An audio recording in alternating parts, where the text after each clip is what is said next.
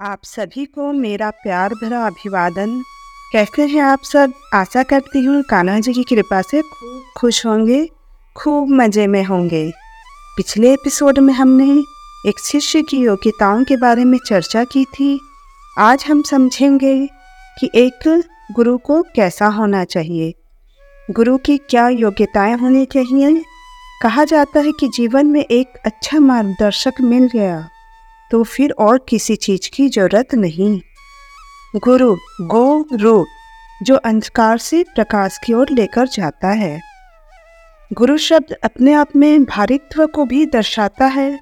गुरु means गरु जिसके शब्द भारी हों, शास्त्र के अनुरूप हैं।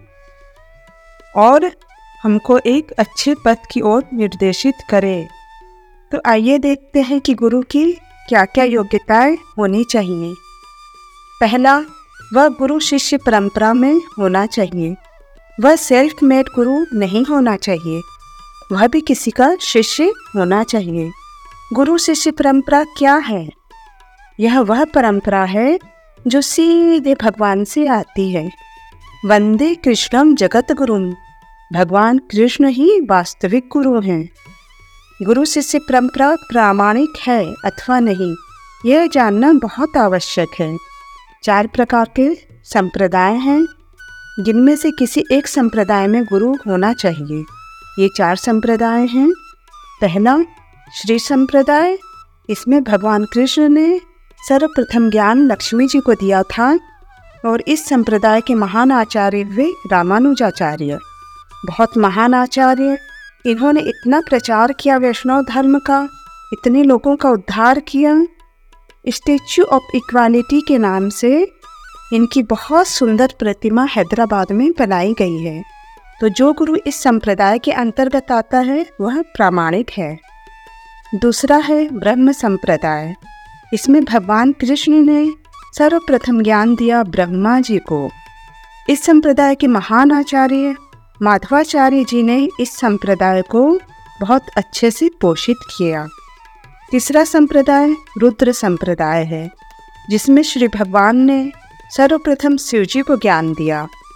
इस संप्रदाय के जो बड़े प्रवर्तक हुए, उनका नाम है विष्णु स्वामी वेरी फ़ेमस चौथा संप्रदाय है कुमार संप्रदाय। इसमें सबसे पहले ज्ञान दिया चारों कुमारों को, सनत, सनक, सनंदन और सनातन। इस संप्रदाय के महान आचार्य हुए निम्बारकाचार्य जी। अब एक जिज्ञासा मन में आएगी कि ये चार चार संप्रदाय क्यों हैं? एक ही क्यों नहीं? तो इसका कारण यह है कि सभी जीव अलग अलग रसों में होते हैं। उनके अनुसार अलग अलग तरीकों से सभी को भगवान की सेवा करना सिखाया जाता है।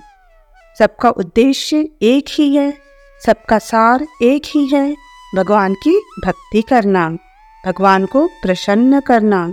भगवान के अर्चा विग्रहों की सेवा करना, वैष्णवों की सेवा करना, शास्त्रों का अध्ययन करना। लेकिन सब में अलग अलग तरीके से किया जाता है। लेकिन चारों संप्रदाय एक ही चीज़ बताते हैं कि किस तरीके से हमें भगवान की सेवा करना है। तो इन चार संप्रदाय के अंतर्गत यदि कोई गुरु हैं, तभी हमें उन्हें स्वीकार करना चाहिए। अन्यथा, जो गुरु हैं उन्होंने इसका मतलब स्वयं के ज्ञान का उपयोग किया है। भगवान से प्राप्त ज्ञान का नहीं। ज्ञान का सृजन सिर्फ़ और सिर्फ़ भगवान कर सकते हैं और कोई नहीं। दूसरी योग्यता है गुरु की कि गुरु का काम डाकिए के जैसा होता है। उसे संदेश को यथारूप डाकिए के जैसे पहुंचाना चाहिए, बिना घटाए, बढ़ाए या तर्क किए। जैसे मान लीजिए, पिता ने पुत्र के लिए पाँच हज़ार रुपये भेजे। तो डाकिया क्या करेगा? बस पाँच हज़ार रुपये का मनी ऑर्डर लेगा और उसे बच्चे तक पहुँचा देगा। उससे न एक रुपये निकालेगा और न एक रुपये डालेगा। इसी प्रकार गुरु का कार्य होना चाहिए। उसे शास्त्रों व प्राप्त ज्ञान को यथारूप भक्तों तक पहुंचाना चाहिए, बिना काट छाट किए। तीसरी योग्यता है। शास्त्रों के निष्कर्ष का साक्षात्कार होना चाहिए। ऐसा नहीं कि कुछ बातों को रट लिया, कुछ श्लोकों को याद कर लिया और उन्हीं को घुमा घुमा के बोल रहे हैं। नहीं, शास्त्रों में जो बातें बताई गई हैं, जो उसने पढ़ा है, उसने अपने जीवन में उसका साक्षात्कार किया है। उसने देखा है कि कैसे भक्ति करके व्यक्ति अपने जीवन को आसान बना सकता है। कैसे व्यक्ति भक्ति करके अपने जीवन को सुखमय बना सकता है? कैसे भक्ति समस्त प्रकार के कष्टों से मुक्ति दिला सकती है? कैसे भक्ति सिर्फ़ इस जीवन में ही नहीं, बल्कि इस जीवन के बाद के जीवन को भी सुखमय बना सकती है? उसका साक्षात्कार होता है। उसने लोगों को देखा है बदलते हुए, स्वयं को देखा है बदलते हुए। इस तरह से उसने शास्त्रों के निष्कर्ष का साक्षात्कार किया होता है। श्रीमद् भागवतम में कहा गया है, जो व्यक्ति असली सुख की इच्छा रखता है, उसे प्रामाणिक गुरु की खोज करनी चाहिए और दीक्षा द्वारा उनकी शरण ग्रहण करनी चाहिए। प्रामाणिक गुरु की योग्यता यह होती है, विचार विमर्श द्वारा शास्त्रों के निष्कर्षों से अवगत हो चुका होता है और निष्कर्षों के विषय में अन्यों को आश्वस्त करने में सक्षम होता है। ऐसे महापुरुष, जिन्होंने भौतिक धारणाओं को त्याग कर भगवान की शरण ग्रहण कर ली है, उन्हें प्रामाणिक गुरु मानना चाहिए। चौथी योग्यता है गुरु की, कि गुरु जो भी शिक्षाएँ देते हैं, जो भी सिखाते हैं, वह साधु और शास्त्र पर आधारित होनी चाहिए। साधु, शास्त्र और गुरु ये तीनों एक दूसरे को बैलेंस करते हैं। जो गुरु शिक्षाएँ दे रहे हैं, वे शास्त्र में लिखा है कि नहीं, चेक करना चाहिए। क्या जो गुरु बता रहे हैं, वही आचार्यों ने बोला हुआ है, या जो पहले भक्त हुए हैं, वही गुरु बता रहे हैं अथवा नहीं, ये देखना ज़रूरी है। यदि ऐसा नहीं है तो उस गुरु को स्वीकार नहीं करना चाहिए। गुरु की बातें शास्त्र व साधुओं के अनुरूप ही होनी चाहिए। जैसे बलि महाराज का प्रसंग आता है। उनके गुरु शुक्राचार्य थे। उन्होंने अपने गुरु की बातों को अस्वीकार कर दिया था, क्योंकि उन्होंने शास्त्र के अनुसार सलाह नहीं दी थी। भगवान वामन अवतार में बलि महाराज के सामने आए और तीन पद ज़मीन मांगी थी। तब शुक्राचार्य जी ने कहा, ये विष्णु है तुम मत देना, ये तुम्हारा सब कुछ ले लेगा। बलि महाराज ने सोचा, सब कुछ भगवान का ही तो है। अगर भगवान मांग ही रहे हैं तो उसमें दोष क्या है? और शास्त्र कहते हैं कि भगवान की सेवा करनी चाहिए। भगवान स्वयं द्वार पर आए हैं। और हमसे कुछ मांग रहे हैं तो यह हमारा सौभाग्य है।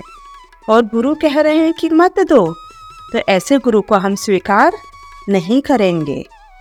तो हमारे शास्त्रों में ऐसे प्रसंग भी मिलते हैं।